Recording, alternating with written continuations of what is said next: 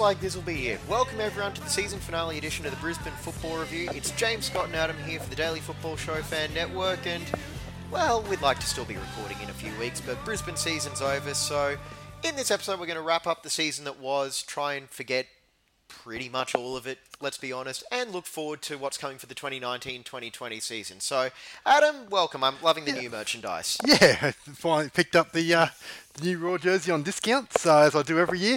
Um, yeah, look, I think we get through this, this uh, season recap and draw a line under it because it hasn't been a great season for, for Brisbane Roar. Yes, that's right. Scott, uh, how are you dealing with the off-season coming earlier than expected?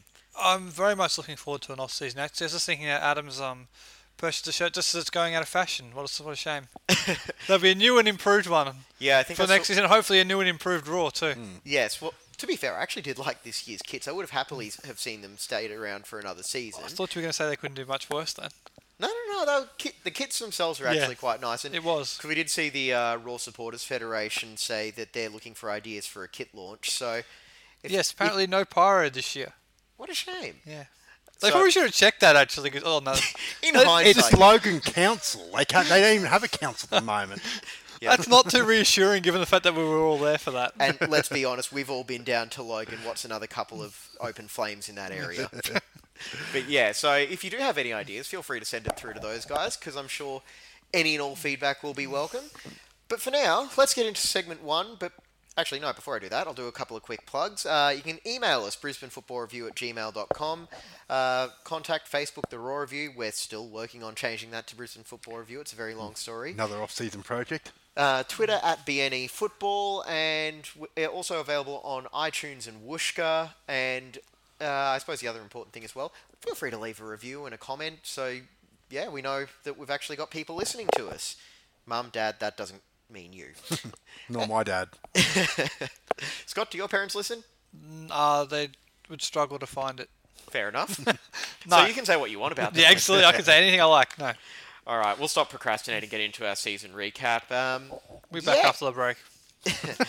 it was really, really the worst case scenario. Like everything that unfolded, just it, it went as bad as it could have. It, nothing seemed to go right, did it? Right from well, the, the, recruitment they got the players in early. That was probably a positive, given 12 months prior they were getting players in late.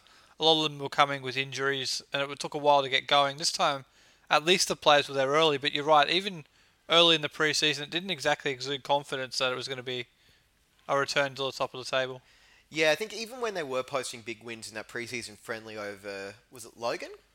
Yeah, that's probably the biggest preseason win they had. That was a 4 0. Like, Yeah. you were down there. You were saying, Yeah. like, it was still a bit of a disjointed performance, but you thought they were going to, I suppose, Yeah. get better. Well, you were at the Peninsula Power game, James, and you you were saying after that that you weren't confident at all after that. I just remember thinking like they were creating chances, but they just couldn't bury it. I remember like in that game alone, Adam Taggart had about twenty chances, and you know I I will admit like there were signs for concerns there, but being the optimist that I am, I honestly did think that as time came, the, the more chances he got, Taggart would wind up, you know, finding his feet. It's uh, it, you know, looking back in hindsight, it's a wonderful thing, and uh, I think the warning signs were there right at the get-go during that pre-season program where you're only struggling to get past Peninsula Power, who look we know, uh, as far as a local game go, are probably the top team at the moment.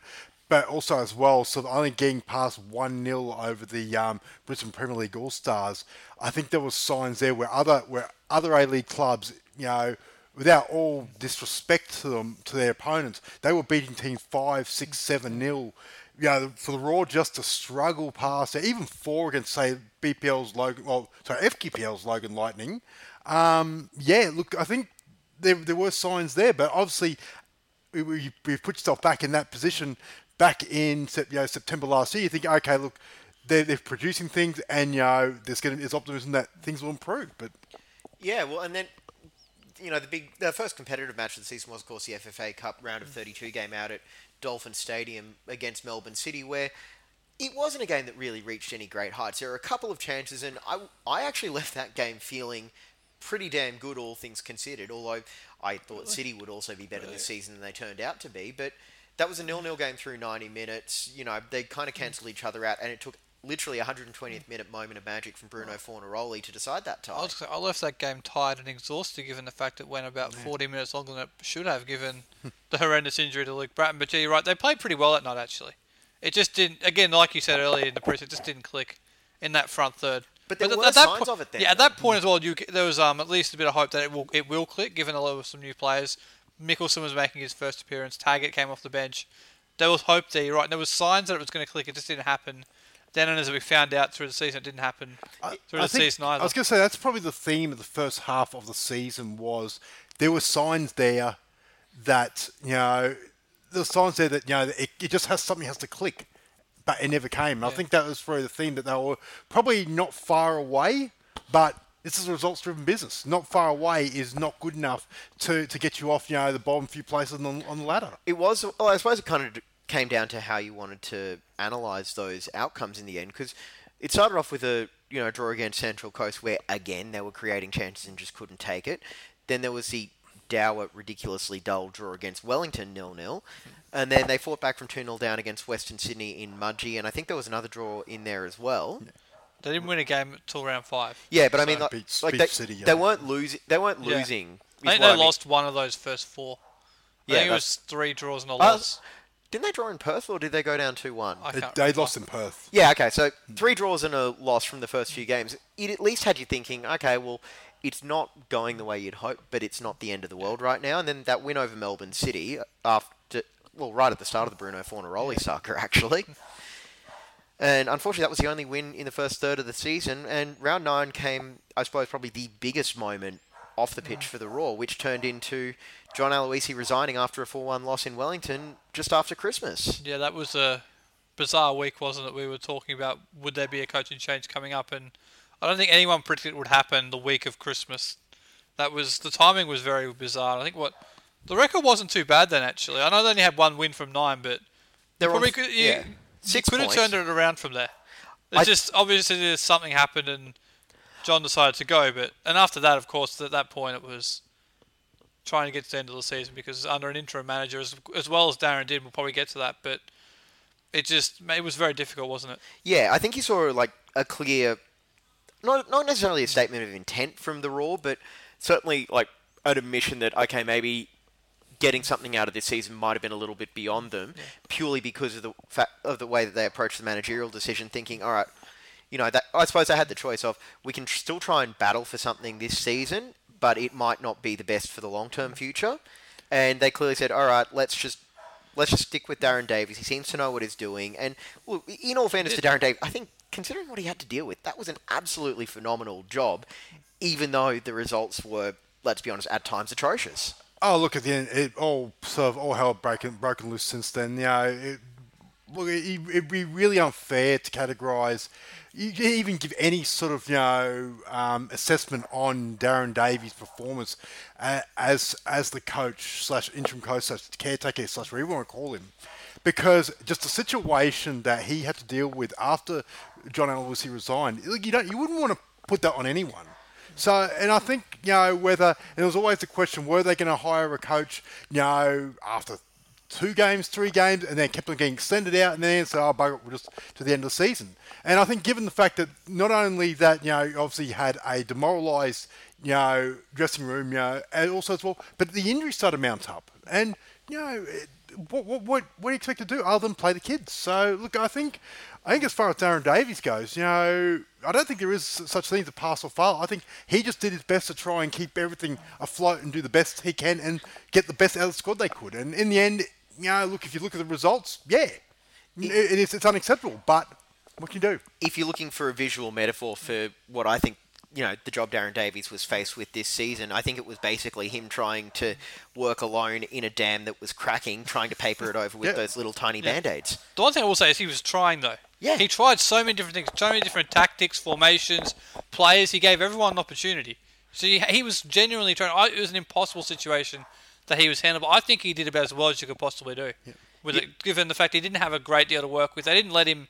He wasn't able to bring in his own players to to completely change. He had to work with what was left of the squad that was there. With the injuries that Adam mentioned, it was And a- the departure a- of guys like Adam yeah, Taggart as that well. was another Avram blow as well. Yep. it just was an impossible situation. Even even even like it was before, but not having available, you know, guys like a Jack Hingert, you know, a, a Connor O'Toole, Stefan Mauk, you know, those guys there, that, that alone, you add in Taggart and Papadopoulos, that's five, you know, players that would you know walk on any you know first team squad in the league. You're missing five. You're not you're not going to have much success. You know, and then you're relying on on inexperienced kids to sort of you know, try and fill in those those uh, gaps. Look, it was, it was never it was never going to end well. You know, and, and you know, he tried. Well, on that note of injuries, it was a total of 134 games missed for injuries and suspensions across the side.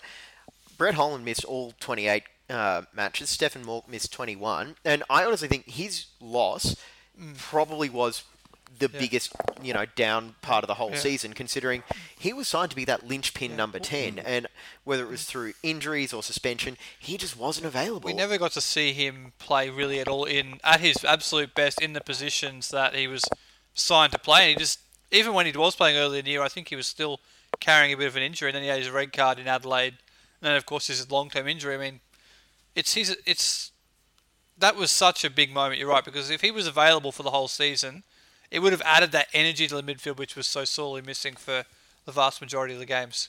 And it did lead to 30 players being used. That's the most since that 2014-15 side under was it Mike Mulvey and then Frans Thijssen. Still not the most though.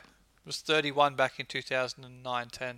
That was that Well, was, when a- Ange- that Ange turned had a- Mid-season recruiting. and again spree. was trying to band-aid over the cracks. Yeah. But that's the other point as well with, you know, the most since 2014-15. You remember that game? That was when they were trying to juggle Champions League and also um, just getting into the A-League finals. And there were times where Thijssen was basically just playing like guys like Abraham Youngo Yeah. and He, who he played two games with basically the youth team yeah. in the A League. Including that side that went to um, Wentong. Was that? Yeah, that's right. Yeah. The- bef- yeah. Anyway, never mind me. I'm getting off on my own little tangent there. Um, yeah, they did. The end of the season though wasn't all low points. There were some phenomenal things. Like for me, one of the big ones was the emergence of Dylan Wenzel Halls, and we'll get onto the specific players soon. But his winner against Sydney in February, round 18, that was one of the funniest games I've ever been been to. Like, I'm not sure. I'm still not sure what I watched a few months later, but good God, that was great. There weren't many great moments for the Roar this season, but that would be the absolute number one. Firstly, winning at home against Sydney is always going to be at the top of the list for any Roar fan in any given season. But that the way that happened was absolutely brilliant. You're right, and then for Wenzel Halls to break into the side and get get some opportunities and take them, that was a real positive. Yeah, we've got to take all the positives we can because let's be honest, there weren't many. What, four wins or something? Yeah, that's it. And also, you know, it was also a bit of a it was a bittersweet ending to the season as well. Say farewell to a couple of club legends, including Matt McKay and Enrique. Yeah. So that's basically the season in a nutshell. Uh, we want to run through a couple of numbers as well that Scott's so, done so very well to compile. So Scott, you did the work. Why don't you read Oh, us? you want me to read? So where are we starting at? Sorry. So I'll go with uh, milestones. All right, so uh, Jamie Young plays hundredth game throughout. The season. I don't know which game it was, but he plays hundredth game at some point. I think it's 114 now. So if you count back, you can figure it out. And Jacob Pepper played his 50th at some point.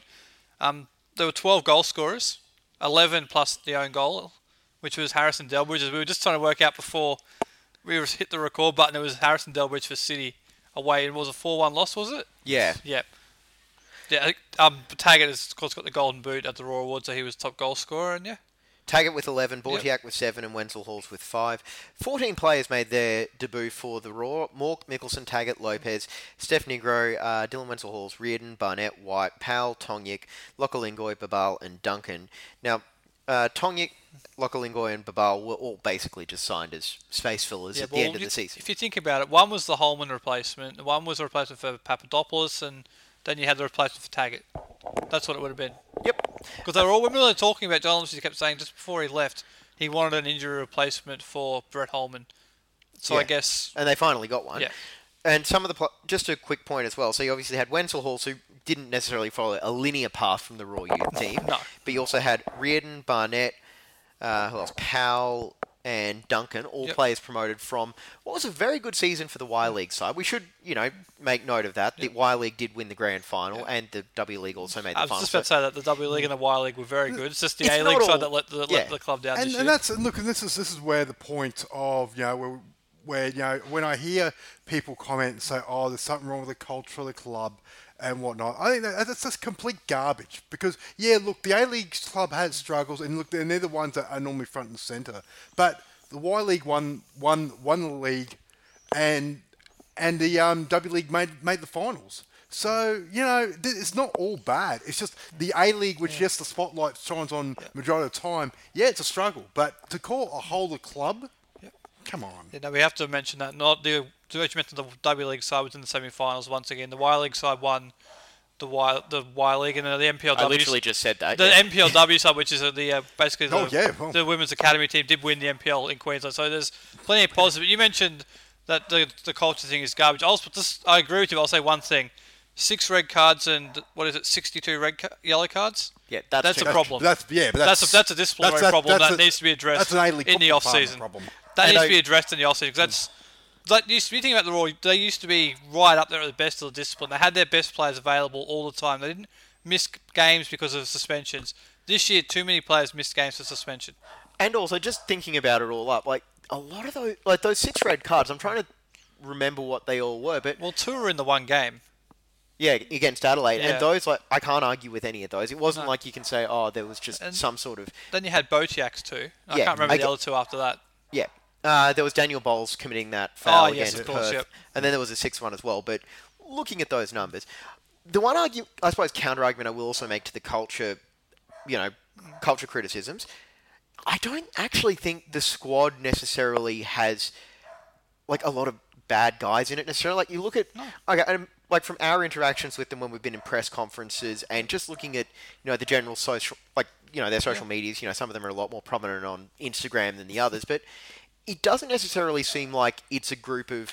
20 odd individuals saying, All right, let's go to work, let's go home and never do anything. Like, you always see them out doing stuff together. And I kind of feel like if there was nec- necessarily a culture problem. No, I don't think there is because Adam and I were at the Enrique press conference at Logan when he announced his, reti- his departure, and a lot of the old cultures that Ange Postecoglou brought in, shaking hands all the time, that was still prevalent. So the culture of those cultures, that sort of stuff, which was so um, celebrated back in 2011 when it came in under Ange, that's still there. Look, the thing is that I think to put it in the most simplistic form about summing up the season for the Brisbane Royal A League side this year, the squad just was not good enough.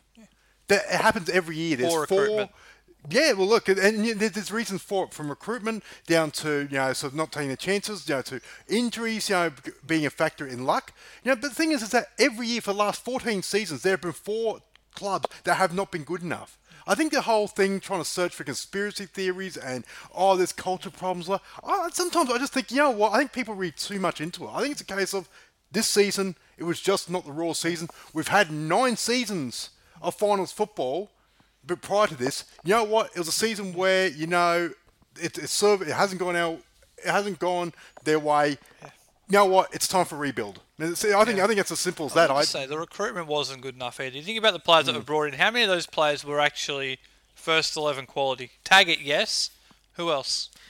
I, think know Wenzel Hall's at the end of the season, but at the time he was a young player being brought in to learn, and his development went as well as it could possibly have gone. But you wouldn't have said on day one that he would expect to be a starter. looking looking at the date, just the debutants list again. Mauk, yes. well, Mauk is injured. Mauk, that's a, yeah, no, that's no, a but, case but when you when yep. you when it's on the contract deals, Yep. right? You know, look, Mickelson, you would you would have hoped being a you know Mickelson and Alex Lopez both being you know imports, you would have hoped they would have been they would have been good enough. Um. Lopez, I actually Yeah. think was actually pretty close. t- like he was at that standard. I just, I'm not sure necessarily where he was mentally. I'm wondering if he came in thinking, oh, you know, looking at the recent history of the Roar and thinking, you know what, I'm actually coming into a side that could very well be dominant. And I'm wondering if maybe he didn't quite. His like- role changed actually. In Yeah. fairness, he was playing that not not deeper role. but He was playing that like. A, I was it changed because he played from a three to a two, and I don't think being in a two helped him. Yeah. But I don't think those players that you mentioned. Uh, I mean, t- Yeah. t- take Stefan Mauk out of it because he's injured and you can't. cast comments on players that are injured because you can't help that. I don't think those two visa guys contributed enough. No, no, oh, they did. that, and that's, that's, look, that, and that's that's, a- why you find yourself down the bottom of the table when your visa players don't deliver. That's where you. It's why and, that, and, that, and that's and that's the whole point. That's the whole point. Is that yeah? It's it wasn't like I said. They just weren't good enough. Um, well, okay, well, Yeah. I'm going to make a quick audible to the run sheet, and just Okay. in, you had it down as three segments. We'll go to two, and we'll just start running through the squad. Okay. But my overarching thought as well is, I kind of wonder if, you know, from John Aloisi's perspective, he tried to just ling- leave that. I'm going to call it the Broich era. He tried to let that run just a, li- a season or two too long because we saw it last year where okay they didn't play all that like they didn't play all that well, but it was still you know we're going to try and go with the veterans, we're going to go with the experience, we're tr- going to try and stick with them yeah. and whatnot, and it didn't work. Then all right, we're going to start to try and do this rebuild when maybe it would have been better served at the end of that 2016-17 season when Broich left, saying, "All right, that's it. This is going to be, you know, this is going to be a younger team. You know, we're going to say, all right, this is Brisbane Roar version five or whatever they're I think they, to." I think they tried to emulate what happened, you know, in, earlier in the decade, where where the Roar won the two championships. Then they had that off that off year when Ange left, um, you know, through Rado and Mike Mulvey took over, where there was that dip that year where he still managed to sort of you know crawl into the finals, and then were able to rebuild the side to a point where they were able to win the championship the following year. I think John Aloisi honestly thought that that that I, we've always said that last year by playing all those older guys, it was just to, to to mark time, just fall into the finals, you know, get close, and then rebuild build on that next Yeah. on that next Yeah. season. I think that's probably what's happened. The problem is. Is that it hasn't gone the way he hoped? He Yeah, got a when the bit too total went the opposite- other way and out Went the the door. total. Didn't instead of getting like guys like um, Jade North, Liam Miller, Matt McKay, and you got what you got, and one Yeah. group of those players delivered and one didn't. Yeah, that's it. All right, well, let's run through the squad because I do. I do also think uh, we've got quite a lot to talk about coming up for this off season and going forward. As one of my neighbours, I think, is just uh, testing out his boat engine. If that's carrying over into the background. Good Uh, day for it. Yeah, that's it. All right, so let's start with the goalkeepers. Obviously, Jamie Young, player of the season for the Roar as Yep. well. Uh, 25 appearances, just two clean sheets. Like that's that's telling. That's it's hard to judge whether that's. He probably had some goalkeeping mistakes in there, but given the continual changes of the back four in front of him, that would contribute a lot. So they conceded 71 goals, which is a club and A League record. So that's Woo, again history makers. That's that also contributes to that when you've got so many changes to the back four, it makes it very very difficult for a goalkeeper. Yeah. we, all the good teams Roar have had have had a solid goalkeeper and a back four in front of them, which hasn't changed. It's the old cliche, but having that spine of goalkeeper, centre back, centre mid, and striker. Yeah, but it's always been settled for the Roar when they've gone well. And this year it was the furthest thing from. Yeah, Adam, and we should, I should also mention Brendan White as well. He finally got his chance. Had four appearances, including that phenomenal win in Sydney. Yeah, look- against Sydney. Yeah, look, I think uh, Brendan White, you know, you, your classical, you know, number two for the season. He was, he was, uh, he was learning, but you know, obviously, um, Jamie Young was the undisputed number one, and that's uh, that form carried out, and he, yeah, back to back, um, Gary Wilkins medalist. I don't think he took his chance quite well enough when he got it though. But I don't think he's That- ever going to what was the unseat game after Sydney? The home game after Sydney, where they conceded a few goals and Was lost. that? Uh, was that? No, They that wasn't the Melbourne victory, I think. the week after. Might have done I him can't in. remember. That's right. It was victory away. Had a couple Yeah. of mistakes in that game, and But even so, like I, I think he had a certain ceiling here Yeah. where, look, you know, Yeah. everyone's got the you know team of Jamie Young jokes and everything, but let's be honest, he's probably the first name you put on the team sheet going oh, forward. of course, It's, it's it's hard. Look, and that's the thing is you always got to you know bear in mind you know the number the number two goalkeeper. It's it's a thankless you know job where you know where you got to be prepared to you know either it'll either be you get time if, if the keep the number one keeper gets a long term injury or you just get one chance at it and you take it and. Look, uh, where I don't think it's a reflection on Brendan White as a player that you know he did or didn't take it, um, especially with a makeshift patchwork defence. That probably didn't help him. So, look, it's hard to know. in 15 years, only one Roar goalkeeper, backup goalkeeper's ever got an opportunity. and It's Jamie Young. Yeah. Every other, like you think Liam Reddy, Michael Theo, now Jamie Young, they've most of the time they've been completely healthy. It's only that injury for Michael Theo right at the end. that opened it up. Yeah. Yeah. All right, moving on to the defenders. Daniel Bowles, 15 appearances. Like a lot of the Roar players, struggled with health, and Yeah. obviously also had that red card against Perth, where I think he was trying to do the good teammate thing. Where I, I think it was O'Toole who was already on a yellow, so I think, pulled out of a challenge, and Bowles was, thought, was thinking, okay, well, I'll just commit this foul and get it over and done with. So It had to be a what they call footballing foul, might have saved him. So Was that his last game? It would have been pretty close, wouldn't it? maybe no, he played a few. I'm pretty sure through he, March. play, he played one at right back We got absolutely slaughtered. Um, I, I can't remember if it was Western Sydney or it might have been against Western Sydney. Um, yeah, but yeah, look, uh, he he's had a, a, a sort of on-off start season, but uh, yeah, 15 appearances, which um, tr- triggered his uh, contract extension. So Did enough to get through, yeah, look, and, and and I'm, I'm not upset that he's sticking around. To be honest, It's interesting. I, he's yeah. I remember listening to John, John Kosmina on one of the pre-game shows, looking back. Is he a fullback or a centre back? centre back. Because centre back. they, the, the, on Fox they were saying he's more of a fullback because he's not disciplined enough to be a centre back. But I think he, I think he is a centre back. I think that's, I think that has to be his position. he's, he's played his best at, at centre back. Yeah. I think physically that's where he Yeah. slots in best. But he was signed as a backup right back, I think he played right back that first year, didn't he? Yeah. Yeah. or he was altern- alternating with Hingert, maybe. Yeah. Yeah. Uh, anyway, uh, then speaking of Hingert, 17 games before going out with an ACL injury in that uh, Sydney win. Well, it seems like I'm referencing that a lot so far today. Making the most of our public holiday. We're recording this on Monday, so have plenty of time for everyone to listen to this. Um, yeah, I.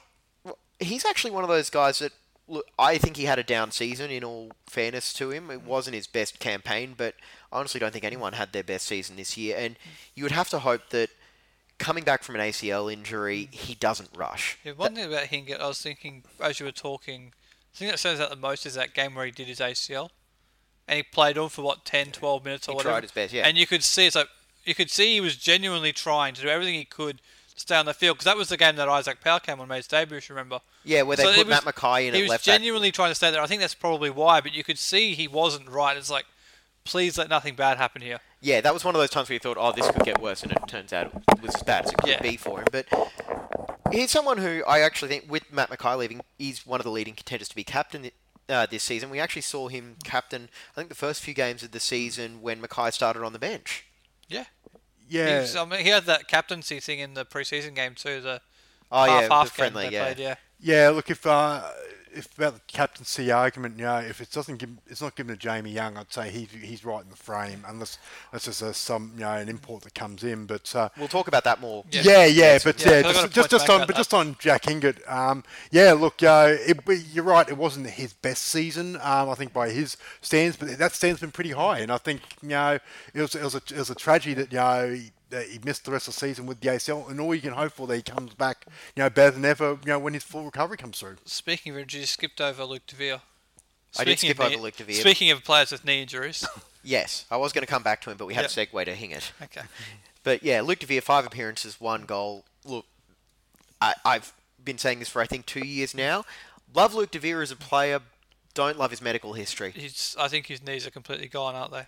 Yeah, it's a terrible shame about because he that. would have been, he could have been an amazing player if his body allowed him to be. He should be in his prime now. He's not 29, He 30. should've He been- should be in yeah. the prime of his career now. Unfortunately, his body's let him down to the point where he, who knows if he'll get a contract somewhere else. I firmly believe that had Luke De Devere's health been like held up, he would have been partnering Trent Sainsbury in Russia. Yeah, Highly oh, possible. abs- Highly absolutely. possible. It's, it's probably probably the biggest tragedy of them all. You know, you know, he's such such a you know, good talented player. Luke De Devere is you know a former Socceroo, and you know to see to see him, you know, I guess physically, you know. He, he was good enough to make you know make an impact at youth level, but you know realistically, you know other than his experience of the game and be able to read the game, other than that, his body just you know his mind He's still- was still was there, a yeah. long way ahead of where his body was. It's just it's a, just a darn shame. And you get five five appearances and one goal this season. I think that's that's probably you know best we could probably hope for. Yeah, that's it. I, I could honestly see him going into coaching. Like he might start with an NPL Yep. team as an assistant or some like play a coach type of role. But I would not be surprised if you see Luke Devere managing. I, I just I just don't think his body can ho- hold up to the professional level now. Yeah. Look, he may be, he may be a really good signing at NPL level. You know, we'll, we'll see what happens and where he decides to So go the from Mariners? here. I think uh, you- player coaching starting in the NPL as you do your Yeah. coaching badges. That's not a bad idea for him. If, if he has coaching ambitions, that might be a great way Yeah, to Yeah, do it. But I just, I just think as a A League footballer, I think yeah, his body I think is is at the point where I don't think it's I think he's done. All right, we'll quickly run through the rest of the defenders because we've got still quite a lot, quite a lot of players to get through. Thank you, injuries and suspensions.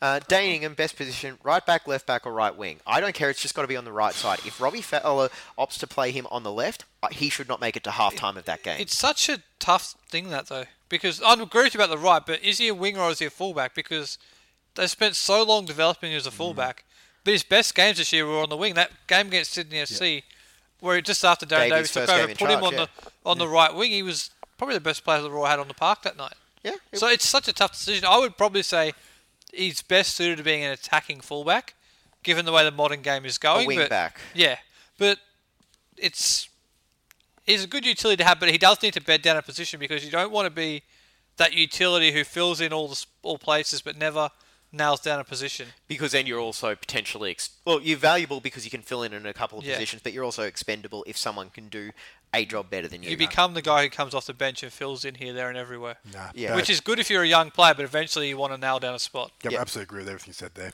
All right, Daniel Leck. Uh, we've included him in fullbacks, but I don't think he's a fullback. I think he's definitely attacking winger. Adam. Look, I think the only thing you take away from that is, you know what, I think, you know, sort of, you know, those last few games where he got absolutely slaughtered by the likes of Joey Champness and Craig Goodwin, that I think will be, hopefully, will be sort of a mental, a mental thing where, you know, he knows he can sort of, you know, take on the best and do, and do what he can. I think that's a, that's a learning experience. I think as a football talent wise, I think there's plenty of potential there, but I think as an attacker, They have experimented with him in the youth league before this year as a fullback. I think he's got the characteristics to play there, but I would want him as a winger. I'd say. I would also say, looking at the current squad composition, he would be better served trying to get further forward. Yeah.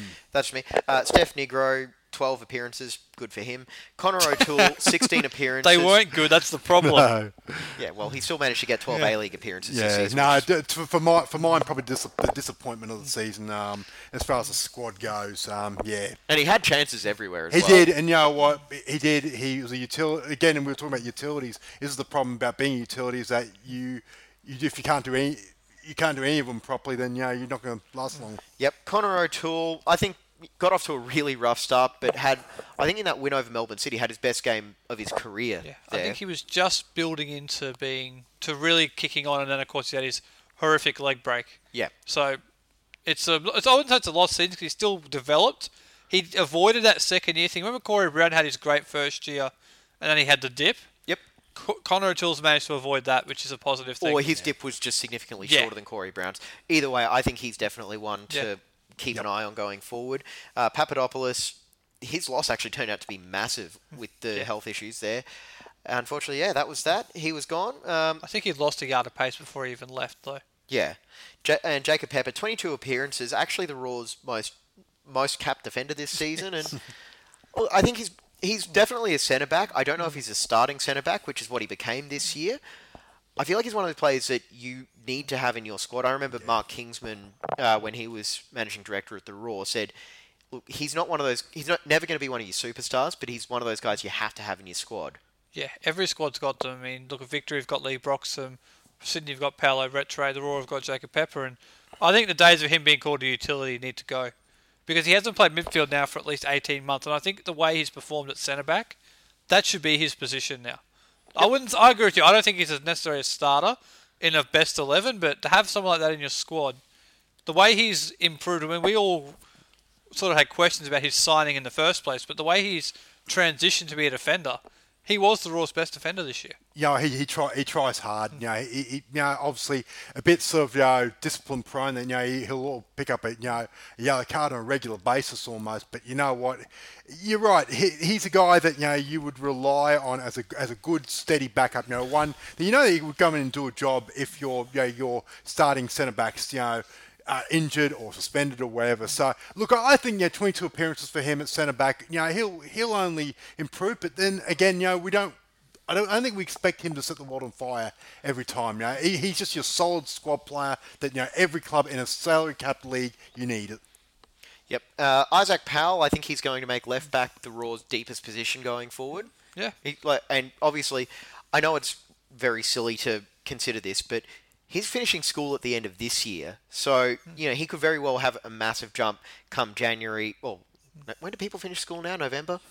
Something like Yeah. that. When- November, yeah. When he gets back from schoolies, anyway, where he, like where he comes back, and I think he's, he'll probably start training full time as well, and that'll be a big boost for him. We'll keep moving quickly. Aaron Reardon didn't have enough consistent chances, unfortunately, for him, and that glory hmm. game was That's the one brutal. that stands out. I mean, it, that could have really crushed his confidence. But good to see he's he hasn't played much since then in the A League, but his performances for the youth team since then have been good, and that's the positive thing. It hasn't absolutely ruined his confidence because you're right. That was a really tough spot to be brought into, Yep. given the fact you're down to ten men.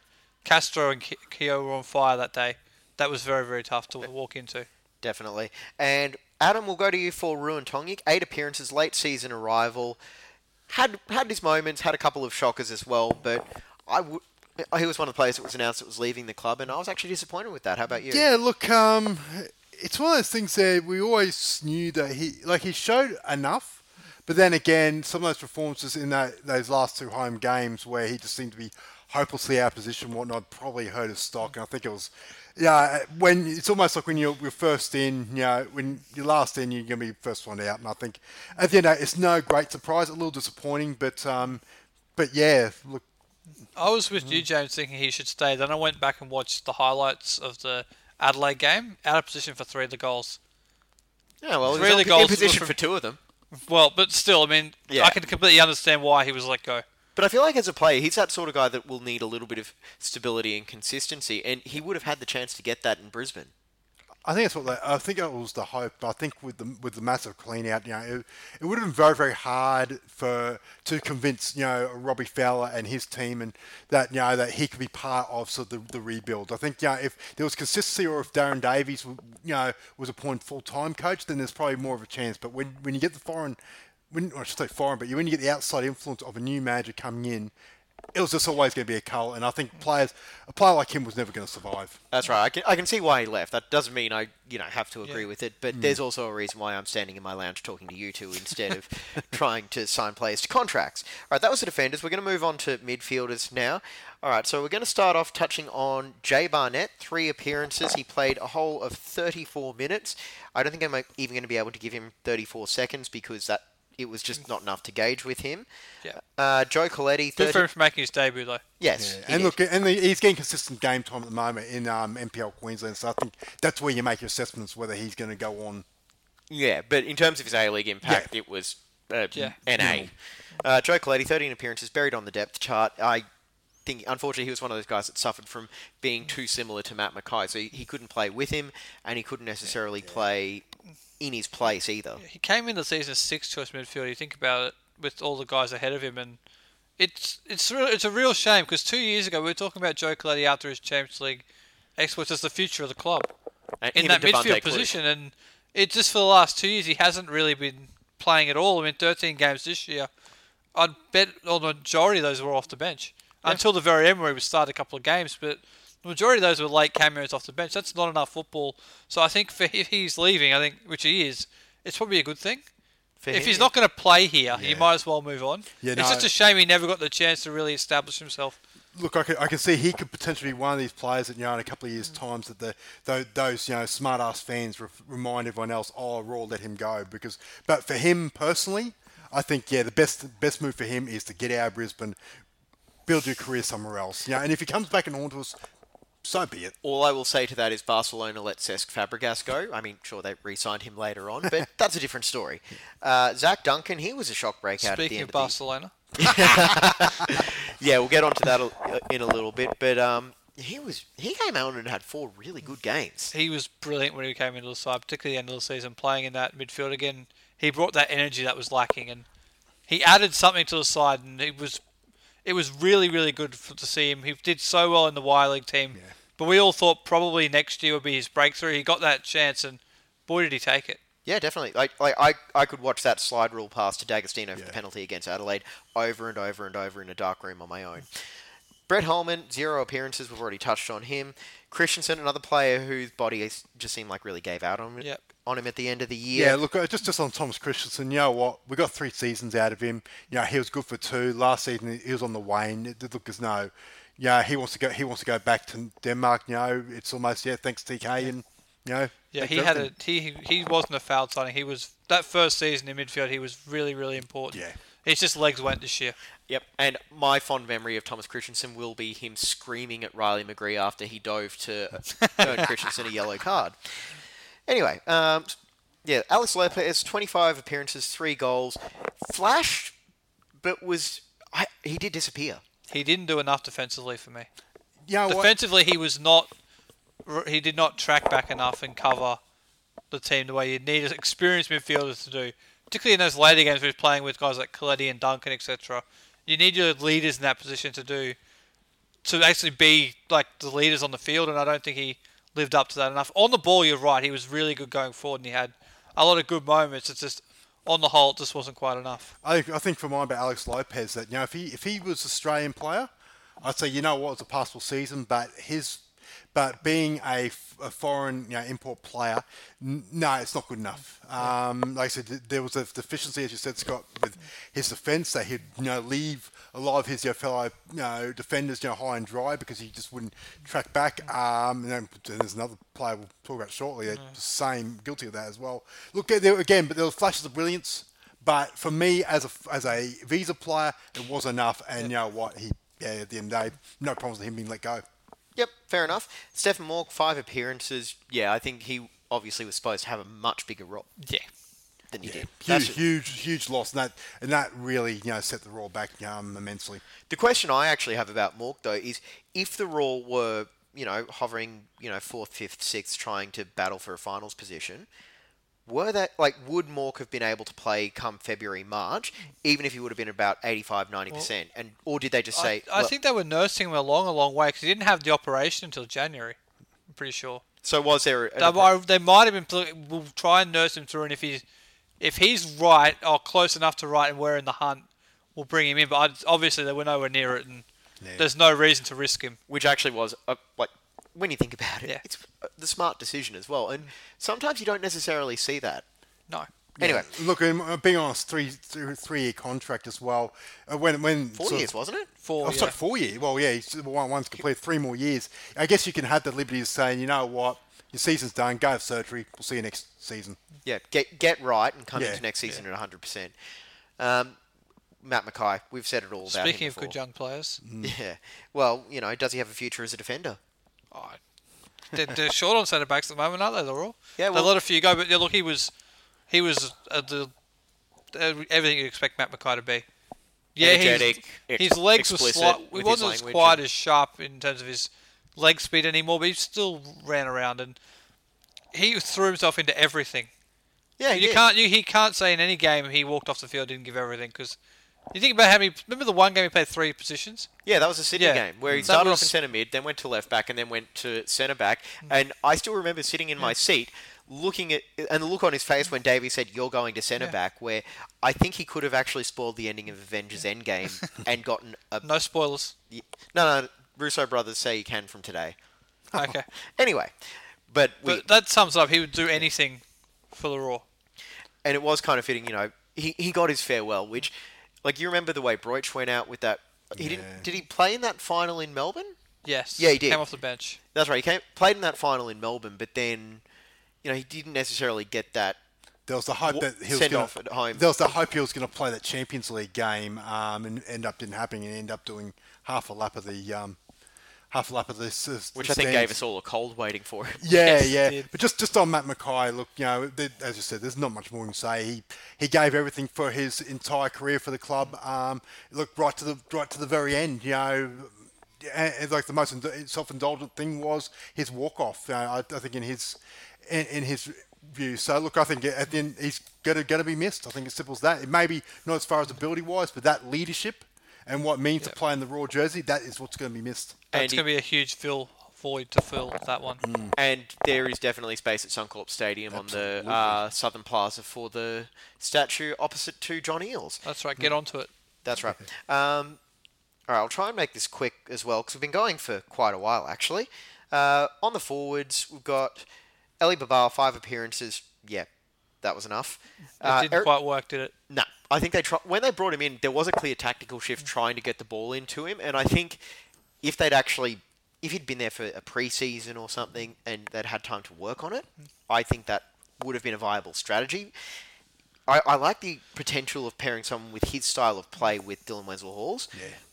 but I'm not quite sure that it worked on the fly. I don't, I don't think he fits into the how Roar play there play the um, I guess their, their structures and whatnot. So it's no surprise the m- impact is very minimal from him. I do want to uh, dedicate a bit of time to Eric Bautheac, though. 25 Yep. appearances, 7 goals this season, capping a two year career in Brisbane. And I, I, I loved the guy's skill and, you know, that lasting memory of that Yeah. penalty, but I'm in no way, shape, or form upset that he's going. I think for uh, as a marquee, he did not live up to what he should have been.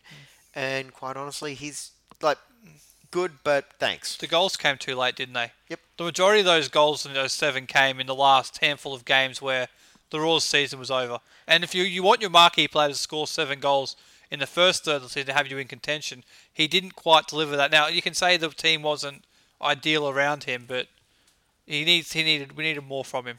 And the one As thing good that- as he yeah. was, And the one thing that I will also say as well, like, I feel like his attitude and approach, like his, you know, penchant for a stupid challenge or, you know, just being a bit petulant on the pitch and not in the Matt McKay way, which you know you learn to love, but just the the late challenge, the cynical foul.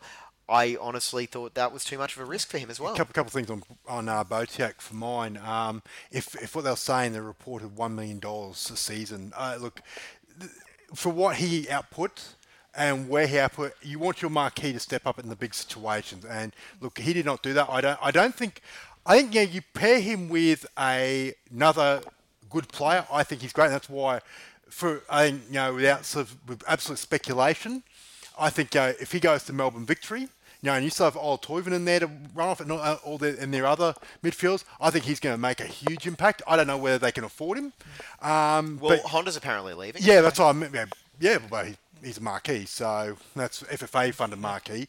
So, but yeah, look, I think, a lot- but there was, I think, there's also a reason. And talking about his discipline and all that, you, you, you saw that for you know many seasons, Thomas Broich get absolutely whacked every single time, every single game, and you know what? And only very rarely would he react. Unfortunately, I think with Eric, he seemed to have a very short fuse on that, and I think that cost that cost his team at least twice When he got sent off. agreed. The only thing I'll say is hmm. I still thought he was the Royals' best player this year. Well, that's it. To me, he was still the team's best player. For everything we've just Yeah. said about him, he was the best player for the team this, this season. I mean, he looked at the Roar and thought, "Who's going to do something?" You, he was the first name he thought of. He's the guy who's going to make something happen. But unfortunately, he didn't. He didn't step up when he needed to step up. Like you can be, you can be the best player, and when when you know, you're beating you know Central Coast Mariners five three, but you know when we need him to step up. He need to step up, you know, in those big games, like you're trying to control at the Perth game where it was sliding. You know, I know he's an attacker, but still, you know, his experience and leadership probably need to come to the fore a bit more, and he just didn't do that. And I think for a million dollar marquee player, that's just not good enough. Yep. All But right. look, but he did have a great. He had- did have a good career while he was here. No, like I said, you don't want to take that away. I just think you know for the expectation, it didn't meet, but he's still a very very good player for the club. And one final thought as well. Um, he was the guy who replaced Thomas Broich. You can't Yeah. sugarcoat it any other That's way. That's a tough set, set of circumstances to fill in as yeah, well. and the That's- guy who was going to replace. It, it's like you know replacing anybody, like replacing Thierry Henry or being Yeah. Like Yeah. Or be- whoever, whoever the next guy is to try and replace Matt McKay. or good be- luck to him. being David Moyes trying to replace Sir Alex Oh, Ferguson. don't bring that up. Please don't bring that club up. I'm going to throw something out the window in a minute. Yeah, try. Uh, anyway, You uh, really want me to try? Oh, the screen door over there. Okay. Nick D'Agostino, uh, 17 appearances, one goal. He finally got broke through in that final Yeah. game against Adelaide. I think he's still got a lot of development to do. Yep. But I think he certainly can do it. And let's be honest, you know, one of the advantages of bringing in Fowler as manager, there's a lot to look forward to for the future. It is the one good thing for him is when he went away to the Olyroos, he kicked on. He got some real, real confidence out of those games, and you could see it in his game. The last handful of games after that for the Roar, he was he was a much more confident player. And you're right, the goal he scored against Adelaide will that will do him the world of good. Unfortunately, he hasn't got a competitive game for a few months now, but it's a good way to end the season for him. And you're right, having having Robbie Fowler there, that sort of experience as a striker, that should benefit him. And one, one more thing about um, about daggers is uh, develop that long throw. Keep working on it because it is it is a weapon that you know, it's, a, it's, a, it's a dying art form in this game. And you know if he's able to you know to increase on that and you know increase the length on that and just the, the accuracy on that, that's going to be a weapon going going forward. Yeah. So you know keep good as, working at it. That's as good as a corner. And I do also, and just as a thought as well, you know, Rory Delap, new Brisbane Roar throw-in coach, but then you've also got the then you've also got the likes of. I feel like his best asset is his versatility as well. Like he's Yeah. best as a striker, but I feel like in a pinch he can also say, "All right, we need you to fill in at wing on this game. Yep. We need you to play number 10. He's got that versatility, and I think there's a lot to look forward Yeah, to. I, I think you know, I think the, I think being selected for the Olyroos, I think that's probably the best thing. Cause that's where he sort of all of a sudden he, his game picked up. So hopefully he can go on with it. Do not overlook Shannon Brady either. The fan club's going to be so angry oh, at you. Oh, yeah. They're going to be so angry at you if I you're had, a, overlooking I him. had a joke all ready to go, Scott. Okay, well you can use it anyway if you want. Oh, look, sorry, I completely missed Shannon Brady. So did the Aloisis. Moving on to Enrique. Good luck to Shannon that was on a- the Gold Coast. Yeah, That was a really good one stellar performance away to Wellington where he came off the bench. Was that in the 4-1 loss? Yeah, it was Yeah. Aloisi's last game. Yeah. Well, look, I, you know, maybe wrong place, wrong time for him. Yeah. yeah. But another one where he had to get out of there and you know, and and rebuild his career elsewhere. And he, look, he's going he's going okay for Gold Coast Knights. So look, he, he might he might follow the, the Wenzel Halls path. You never know. All right, uh, moving on. Enrique, 25 appearances, three goals. I loved what he used to be, but I think, yeah, he's been and gone. When he was coming off the bench this year, he still had an impact. It's just when he was when he was starting, it just he didn't have the leg speed to to be a starter anymore, and We could Yeah. have said that three years ago. the about him, timing is fair. good for him to move on. Yes, it Yeah, is. look about just on Enrique. You know, look, I don't think he they expected to get as much, there's much you know influence as he had to, and I think it's because yeah they're just down on troops. So he, yeah, look, he, he had he had a decent season, but you know obviously nowhere near the Enrique that we know Yeah. ability wise anyway. Mickelson, good attacker, non-existent defender. Was he? Yeah, well, he came through in a couple of those games. Uh, Like when Scott's I, having a big spray here, so I'm just gonna move over. Oh, no, it's not that don't, not that big a spray. I, I was more ish, iffy about his uh, defensive work. I think there were times where you could What see him, defensive work? Well, where he was wandering 40 metres behind play doing the Diego Castro. That was that was a serious problem though. Remember the Newcastle game away when Aloisi was still in charge and Yep. he hooked him, but five minutes after they conceded a goal because of that. Yeah. and it continued all se- all season long. The the um, second last home game again against Newcastle, I thought he, I talked, I thought he left Daniel Leck Yeah. all high and dry. I, that's you. That was the time you got a young fullback against a tricky wingy. You want him to cover.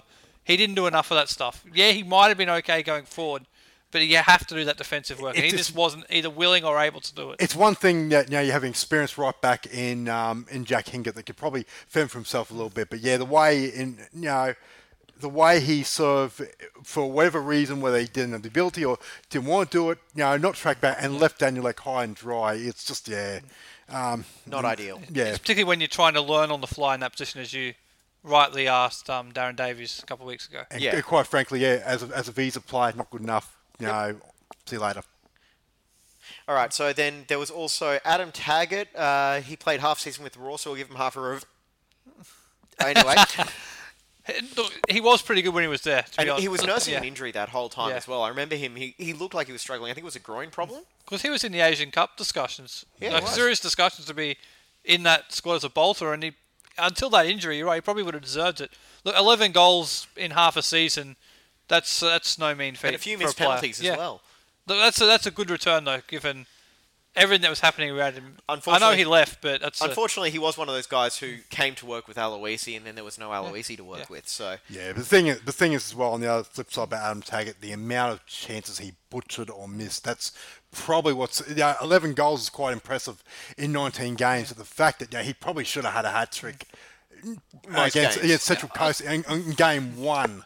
He should he should have had a hat he, trick. he was still on that Maclaren path. Sorry, Adam. To Yeah. me, he, if he had, a, he could have gone down that path of developing. He, if he stayed, he probably would have got 20 goals like Maclaren did. Yeah, but I think I think he's, he's going all right at the moment. In um, I think six six goals. I think he's got with uh, Suwon. So. So yeah, he's. He, he, I think. I think for him personally, I think the move is justified. It's just that yeah, Yeah. yeah.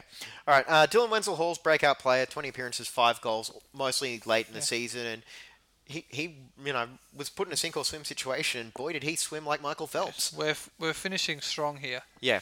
because w- when at the start of the season we all thought if he gets a handful of appearances off the bench, that's a good start for him. It's about building I don't think any of us thought he would play 20 games and starting 11 of them, I believe. But again, that was a bit of a needs Yeah, must. it was needs must, but he got thrown into the fire against Adelaide. Remember that the away game where they lost? That was Mm. his first start. Yes, when I did my uh, commentary debut with Rafe. Yes, he did too, because there were lines that night. But it was that was his got thrown into the fire that night, and it worked so well. And ever since then, as a starter, he's looked really good.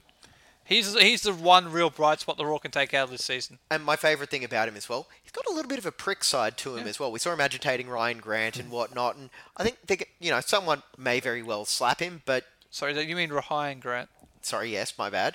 And uh, yeah, I think I do like he's got that edge to his game as well. So you, you can take the boy out of Ipswich, but you can't take the Ipswich out of the boy. Look, yeah, yeah, he, he took. The, we talk about opportunities. He took his opportunity, and yeah, he has. Yeah, at least I'm not saying the world at his feet, the, the old cliche, but he certainly, you know, has the opportunity to go on and really establish himself as a professional footballer in the next couple of years. You know, be at the Roar or beyond beyond that. Um, the one, I think, the one debate I think that we're always going to talk about with uh, Dylan Wenzel Halls is what would have happened had John Aloisi got the crystal ball out and said, "Oh, he's going to do this," and start him from game one. What would have happened? I'm I fall in the camp that you know what, and Scott and I we you, we were talking about this yesterday. Um, that I think it was probably one of the few things that John Aloisi did right is the way he managed Dylan Wenzel Halls at that point. Didn't throw him in the fire too early, and when the opportunity came, he took it and um, and look, yeah, he's, he's set himself for a number of years now. One last which probably segues into we're talking about next, is um, I don't want to see him be a squad player next year. He has to play. Yep, He's definitely. got to be in, the, even if it's not as a starter, he's got to be in the matchday squad every game next year if he's fit. He has to play. If he's going to continue to develop, he has to play. That's the only way it's going to happen. And he's done more than enough in the last third of the season to justify it. Yep, definitely. He's one of those guys that you pencil in for a starting 11 role next season. We're going to talk about next season when we come back after this. We've been talking for an hour, so I need a drink of water. We'll be back after this. This is the Brisbane Football Review.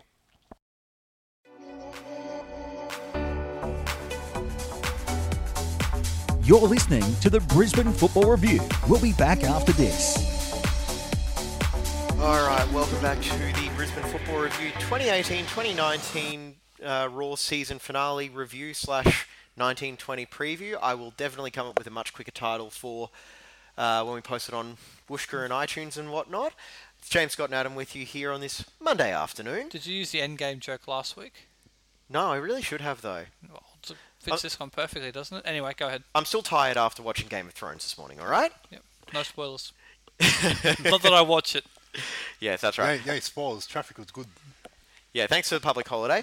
anyway, so for segment two, uh, if you survived our marathon, segment one, reviewing what was a pretty rough A League season, let's be honest. Um, now we're going to look forward, I think. We're going to try and keep it, you know, forward focused and talk about what we think needs to happen between now and when we come back for our regular shows come July when the FFA Cup round of 32 kick starts. But before we do that, we should mention as well Brisbane Football Review is, of course, not going away. You've got uh, Scott and Adam, which will be doing NPL post-game shows at least once per weekend, as far as I'm aware. Yeah. Yes. I'll Hopefully, all things being well.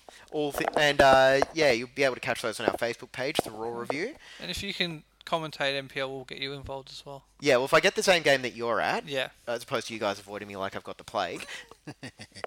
um, He's onto us, damn. yes, that's right. But uh, yeah, we've got. Yeah, so as you mentioned, Scott, I'll be doing commentary for Football Queensland on NPLW. I believe I'm on again this weekend, so keep an eye out for that. And you've also got, uh, yeah, NPLW, FQPL, and I don't know, maybe Yeah. maybe they'll trust me with the big boys at some stage. yeah. There's a lot, a lot to look forward to out there for football fans in the southeast because the FFA Cup qualifiers coming up as well. That's coming to the Brisbane. So the Roar season's finishing, but there's still plenty of great football out there to watch. Yes, definitely. So if you're a football fan, the season never really ends because you've got the NPL, all those local competitions We, as well. and there's um and there's some big games coming up next couple of weeks that could shape the NPL Queensland season. So, you know, get out there and follow, you know, your local football. or just go watch as many games as you can because you know quite a few of those grounds just let you in. So anyway, let's get on to.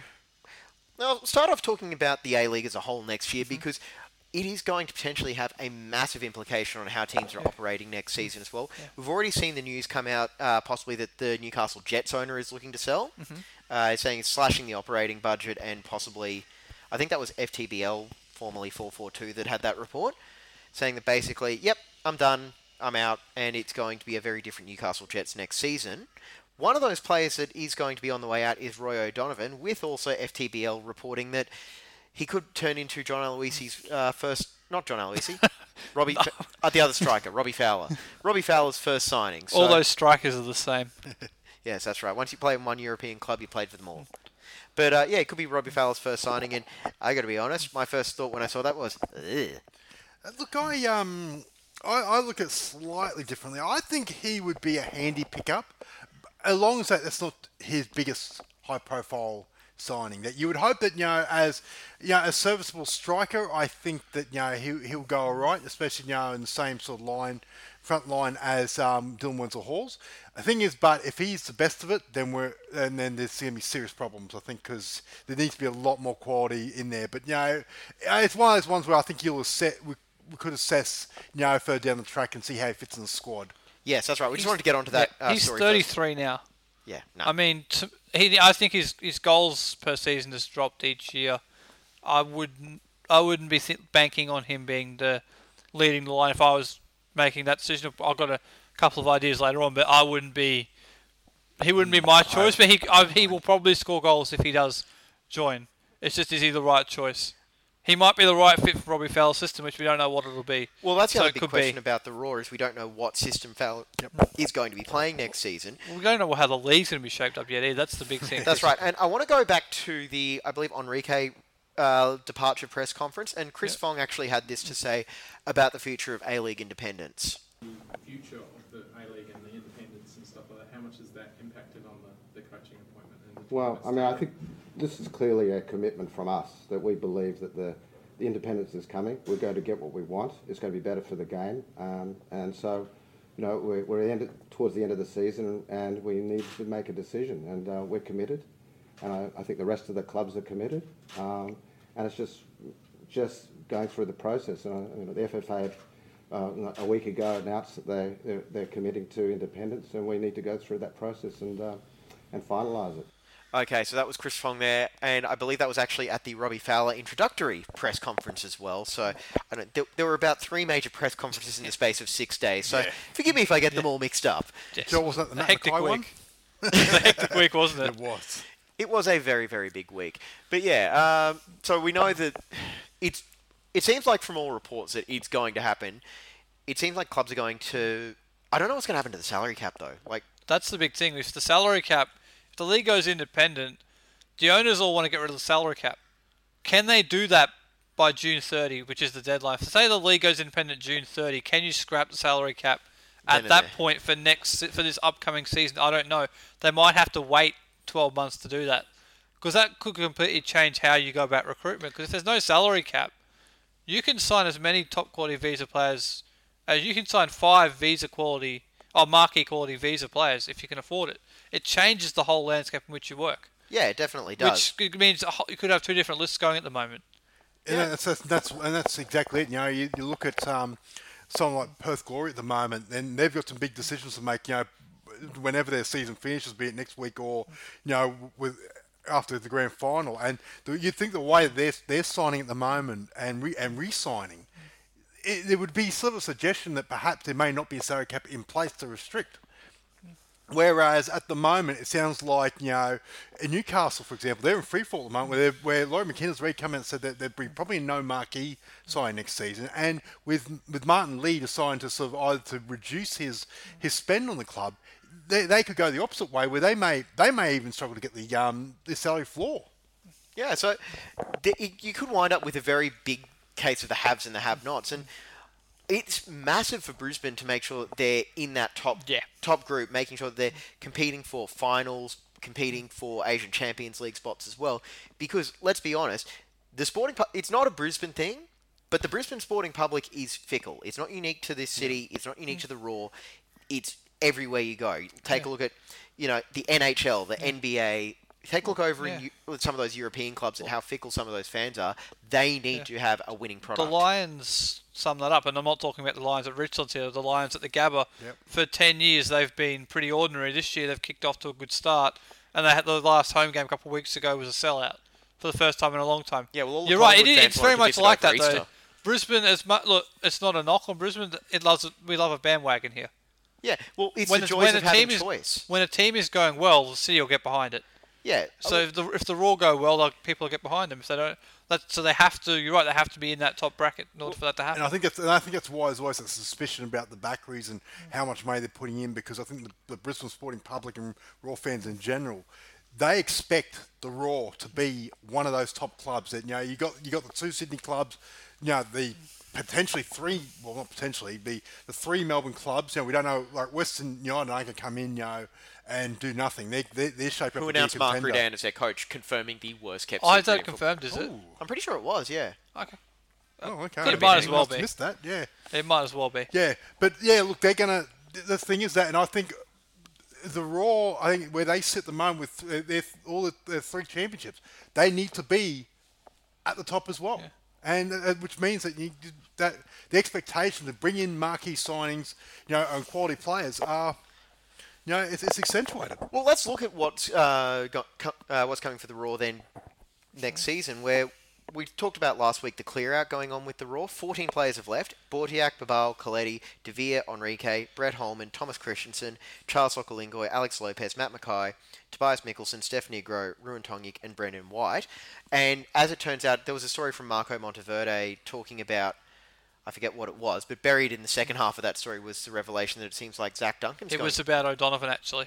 yeah, that's that was the story.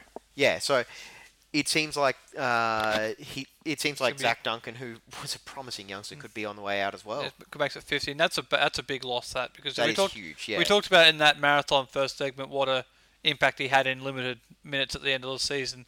I think he I think he could have been a player you could have in your match day 15 every game next year, and if he's not going to be there, it's a massive shame. And it's that's what he said that the Roar were reluctant to offer him an A League deal, and if that's the case, I don't understand that one. I would- he, I, if it was my decision, which obviously it's not, I would have been more than happy to give him an A League deal. Look, as a as a young player, you know, if he if he's been given an opportunity, you, you really, it's probably not the right thing to stand in his way. I think, yeah, look, uh, for whatever reason, you know, maybe maybe the the Roar at the moment they don't look at you know four games as enough to be able to say he here's an A League contract. You know, you you're your hope you're signing on a hope and wing and a prayer that you know his potential is going to be realised. And what we saw, it's positive. So, but if he's able to get an opportunity elsewhere, then you know what, it's a case of well, you know, you got to take it. I think for him, you know, he can if he while the iron's hot at the moment, he's he's got the opportunities. Why not go for it? Yeah, definitely. All right, so the squad that, as it currently is constituted, you've got Jamie Young as the lone goalkeeper, Aaron Reardon, Connor O'Toole, Dane Ingham, Daniel Bowles, Jack Hingert, and Isaac Powell as the confirmed defenders. Uh, I actually think that's like you've got, I suppose you you've got Hingert, Yep. and then you've also got the guys, you know, on the maybe next tier below Hingert. Yeah, Hingert no tools should be your fullbacks. Yep. So you've got half your back four sorted, which is a good start. But then you also do. I do feel like one of the biggest uh, recruitment questions for Fowler is making sure that he gets a solid. I would even be willing to use a marquee spot on it, centre back. Yeah. Uh, midfielders, you've got Stefan Mauk, and yeah. Oh, you've also got the youngsters on scholarships, of course. You've got Baffert and Barnett. Um, Macklin Freke is also a youngster on a scholarship, the goalkeeper. Yeah. They were this year. I don't know if they will be next year. Well, you could see a couple of them getting promoted going forward. I would not be at all surprised if Macklin Freke is a Well, goalkeeper, Adams backup Mac- goalkeeper next Adams year. Adams does this a lot. Macklin Freke Yeah, as a he backup should keeper. I think so. as well. I think he's a highly touted young goalkeeper. I think he's is he under twenties or under eighteen Australian uh, national. under twenty under Yeah. twenties, and like I said, at, he, It's the right path for him. He he has been you know outstanding in NPL Queensland for you know one and a half seasons now. So I I'd be shocked if he wasn't elevated to number two.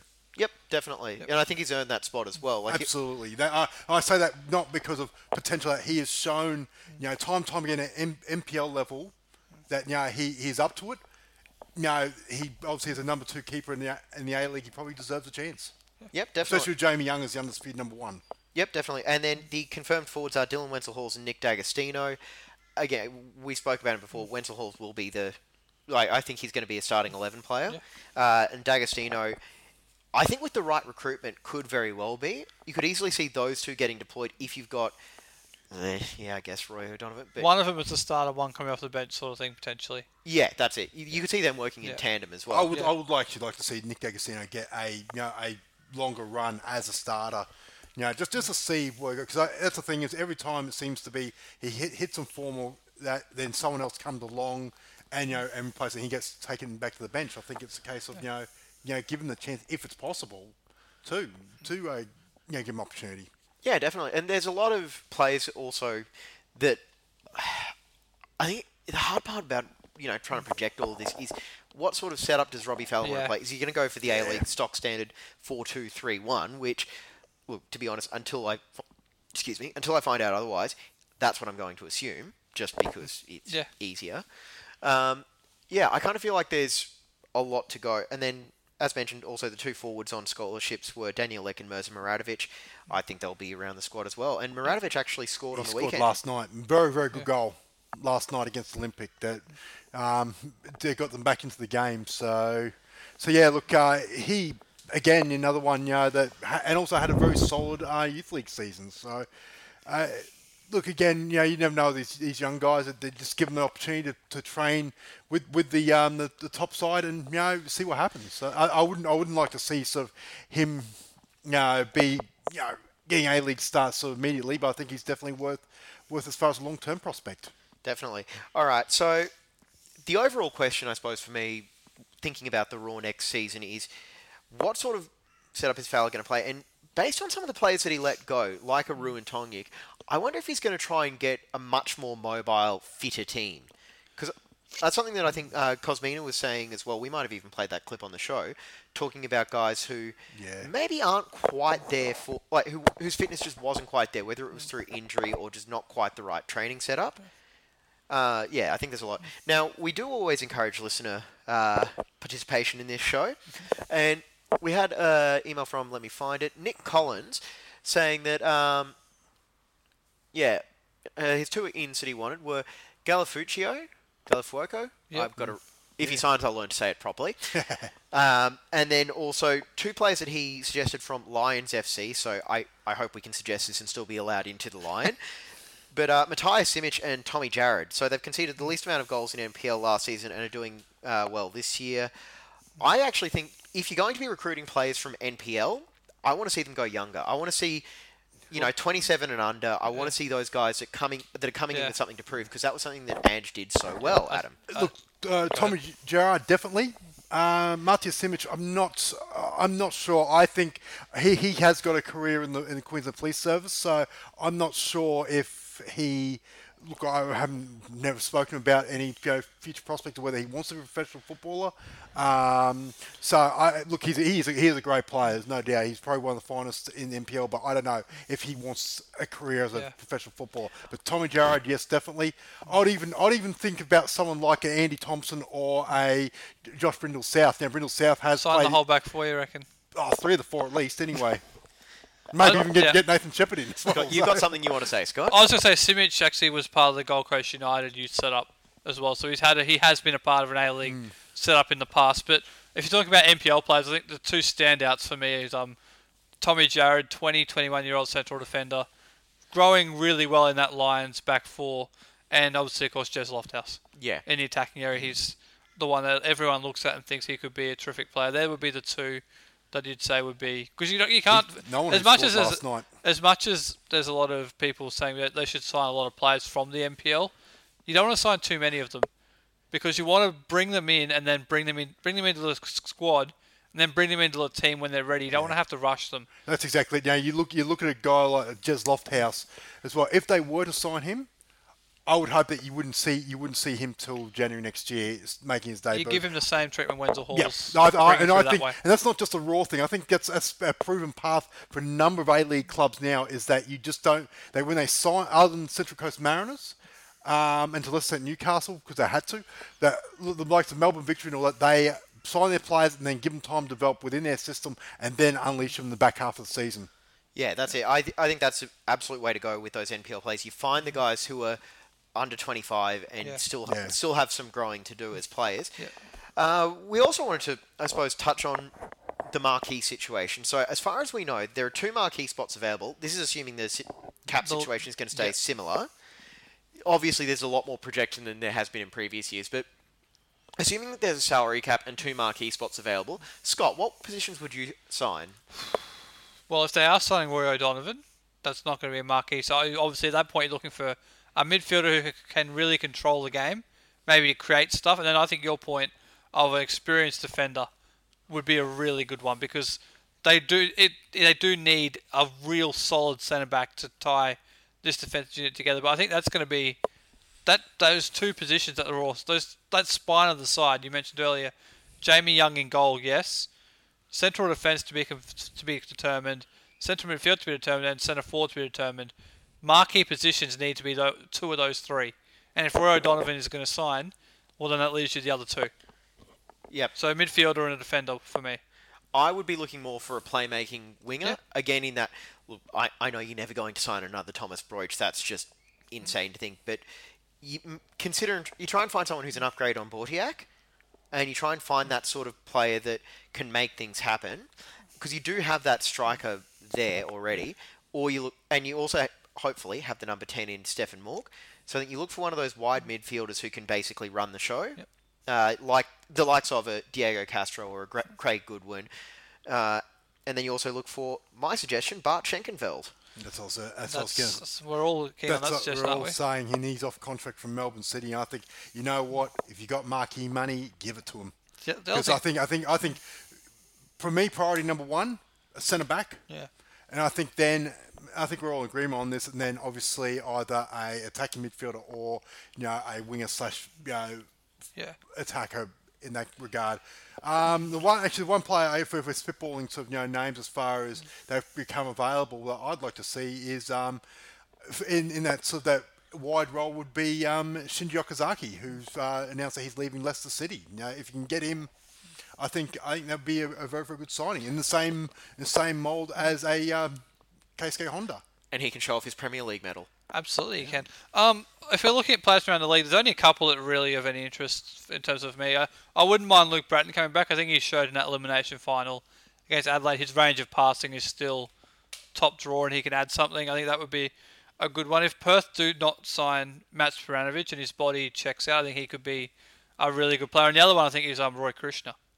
Yeah. He's been linked to a lot of clubs. If the Roar could could wind up signing Roy Krishna and maybe pairing him with Wenzel Halls up front, that's a lot of finishing potential and pace, which we all know what tricky, quick attacking players can do in both the A League and the game globally. That's what you need. So if you can get those sorts of players in, that would be, to me, what you'd look for. The rest of the players are off contract, I think, squad filler types. I think the Roar have enough squad filler types, so they can find enough without delving into the players from other clubs. All right. Well, the name I'm going to throw out as well, because you, in your fantastic record uh, keeping, have actually got a list of all off-contract players to the best of our knowledge from all of these uh, A-League clubs. I would be considering David Williams from Wellington. Not as a, not necessarily as a you know top line marquee acquisition, but one of those guys you're going to have to bring in under the cap who you know can actually fire. Well, that's the beauty of having 14 spots available is that you can probably you can probably sort of start looking at those that second tier, you know, you know, good enough to be starters. You know, you know, you can put them on the bench. You know, start them when you need to. So look, I think yeah, that'd be based on his form this year. Um, yeah, I think that'd be another one. He could be. The one thing I don't want to do is fall in the trap of signing players who worked for other A-League clubs thinking, oh, to work here. Because Wellington did really well. They went out and took a couple of chances on players that you wouldn't have thought. No one would have thought signing David Williams is going to come in and be a big impact. No one would have thought Max Burgess would have come in and had the impact he had. So I would prefer to look around and try and find some other players and if in a similar sort of level of Australian Australian nationality that you can bring in. And the two that I thought of were um, Golgol Mebrahtu, the former Gold Coast player. Who I think he was playing in Brisbane when they signed him in the local competition. And the other one is um, Ryan Williams playing over in England, I think for Brentford, if I'm not mistaken. Yeah. Two wide guys attacking players could fill a similar sort of position to David Williams and have that unknown factor about him probably. Yeah, that's it. It's just I don't, I'm not big on signing players from other clubs all the time. I don't. It just doesn't. It never really pans out for me. I think it's a necessary it's a, it's a necessary evil, but I also wouldn't want to see you know 12 to Mm. 14, 12 to 14 you know spots available for the Royal at the moment, including the including you know visa players that have played for another club in the A League, being, being as they call quite recycled. Now, I think I think there you I think you have to to a certain point, Yeah. but I think you also need to introduce new players from other leagues and whatnot, and even as well as look at the pool of Australian talent overseas and seeing if they want to come home. Speaking of pools of player, Australian players overseas might want to come home, and you mentioned marquee wingers. Well, what about Robbie Kruse? He's out of contract in Germany. Would he not fit? I know, a lot of people are going to be It would be screaming there'll at be the a lot of Twitter fodder for Of that. course, people Oh. people are going to hate it, but he's still one of Australia's best footballers. He's only thirty, and he's got. A, he's obviously from Brisbane. I think it's it's it might not be realistic or likely, but it's certainly something you have to consider given all those factors. I will say, yes, I've heckled the guy before, but it, it does seem like he's matured at least a little bit. Like the amount of stuff that he went through during the World Cup with the heckling and whatnot, he, I think it showed uh, he's better equipped to deal with it than he might have been when he broke through as that 17 year old. Also, I am the president and only member of the Robbie Kruse fan club, so I think it's they a bit do, lonely over here. I think they could do better, but I could also see that signing working. Yeah, Yeah, look again. It, it comes down to money. I think at the end of the day, if he if he was willing to come back and oh, on a reduced salary, what he was making in Europe, um, then yeah, look, I can, I can see it working because obviously it's not going to count anything against visa spots or anything like that, and that would be a shrewd signing. I just just wonder if you know bridges haven't been burnt from his previous time here, but you know, look, there's the great thing is that there, there are, and there's a list that you know. There's, there's a web website that has a list of all the Australian players that are playing overseas at the moment, and there's a very extensive list of players that you know you could almost pick and choose to see who you could you know potentially bring back. And look, let's be totally honest. There are plenty of Australian players that have left the A League, maybe a season or two too early, and are just looking for game time right now. yeah. So- The other thing is you have to remember Robbie Fowler's going to bring in his own visa players from overseas, and it's uh, it's completely pointless trying to guess who they're going to be because we don't know what sort of shape he's going to play the team up in. But I think it's fair to say they'll probably be players who've got a connection to the ch- English Championship on levels around that what- level because he's already indicated he's going to bring players with him, and I think that's where he's going to try and f- confine them. It's, it's, it's, got it's got to make sense that you would think that, especially with that connection, you know, to in the Liverpool academy, that you know, there's, there's got to be a number of young talented players, you know, at Melwood, which is the Liverpool No, training academy. That I don't, oh look, it butts butts up against my sort of own beliefs as well, but there's got to be some that you know are talented enough to, to, to make a make a sort of point and a statement If, in the if A we're going to play kids, I'd rather play our kids. Not Why not both? Why not try Why? and try Why to- would you bring their kids over and develop them for them? What's the point? We're not we're not affiliated with Liverpool. I We're just think not. that's There's the no benefit gonna for the. Roar doing that. No, but what's just, but okay, my counterpoint to that would be what's stopping them saying, all right, there's a guy like a Shayon That's Harrison, exactly who the point I was going to make. but yeah. but then you're also surrounding him with the likes of Wenzel Halls, D'Agostino, Barnett. Okay, one, but not. I'm, Yeah, not, I'm no, not no, bringing no. four Oh, out of their academy. Oh, you no. don't. You don't want a whole armada coming out because one, it's just not possible. But yeah, you don't want to fill four or five spots with you know young English players either. I absolutely agree with you, but I think that we've got to be prepared that maybe one or two could come down that, down that path. We've also Not seen a- the Daniel Sturridge links as well, and if like, if Roy O'Donovan is signing or allegedly going to sign, I think you can rule out Daniel Sturridge unless he's no going to play. League club is signing Sturridge. Unless you're going to play two up front. It just it's been linked, so we have to throw it out there. Yes, we do. Anyway, bottom line I'm getting from all of this, there is a lot uh, to happen in Brisbane Roar Land this coming off season, so keep an eye on the news feeds. We'll be uh, providing as many news and updates as we can, and well, this may be the end of season three of the Brisbane Football. Review podcast. Should we throw one name out there each and see if it sticks by July? One one player we think that'll sign between now and July. Yeah, all right, why not? Well, go on. All right, uh, I'm going to go with Krishna. I'm going with Bart. Uh, just purely because I want it, I'm saying Bart as well. Okay, well, there we go. But if At you least want I something- went if you want something Bart different, Schenkeveld. If you want something different, I'll say um Spiranovic. There we go. Just so we've got three different ones. All right, so that's going to wrap up season three of the Brisbane Football Review podcast. We'll uh, we're going to take a bit of a break from our shows proper, but we're not going anywhere. You've still got the NPL recap shows every weekend when you guys are out there at the games, and I'll try and join in at the ones I'm getting to as well. Uh, thanks everyone for listening this season. We appreciate all of the support in what's been. Well, let's be honest, a pretty damn rough season. Scott, Adam, thank you for trekking out here and surviving the moving of studios. Yeah, so thank you for for Scott. hosting it once again. Yep. That's James. all right. We're about to go put on a barbecue and enjoy uh, what we've done. And yeah, thanks everyone for listening. We should also say, say big thanks to Simon, to Angela, to Alex from Queensland Socceroos fans. Uh, do we have any other guests as well? I can't think of it off the top of my head. Nah. No. Well, anyway, thanks to the Roar for putting up with us, and thanks Yep. to all the MPL, NPL clubs for their yeah. support as well. Absolutely. If you see us at one of the grounds uh, over the next few months, feel free to come and say hi. The other two are actually pleasant people. People. I'm, Really? We are. Well, Since compared- when? Who's spreading these lies? Yes, that's right. But yes, from from all three of us, thank you very much for listening. We'll be back in July with the um, shows proper as we get ready for another season of Bri- season of Brisbane Royal Football. Thanks for the support, and we'll see you next season. This has been the Brisbane Football Review for the third time.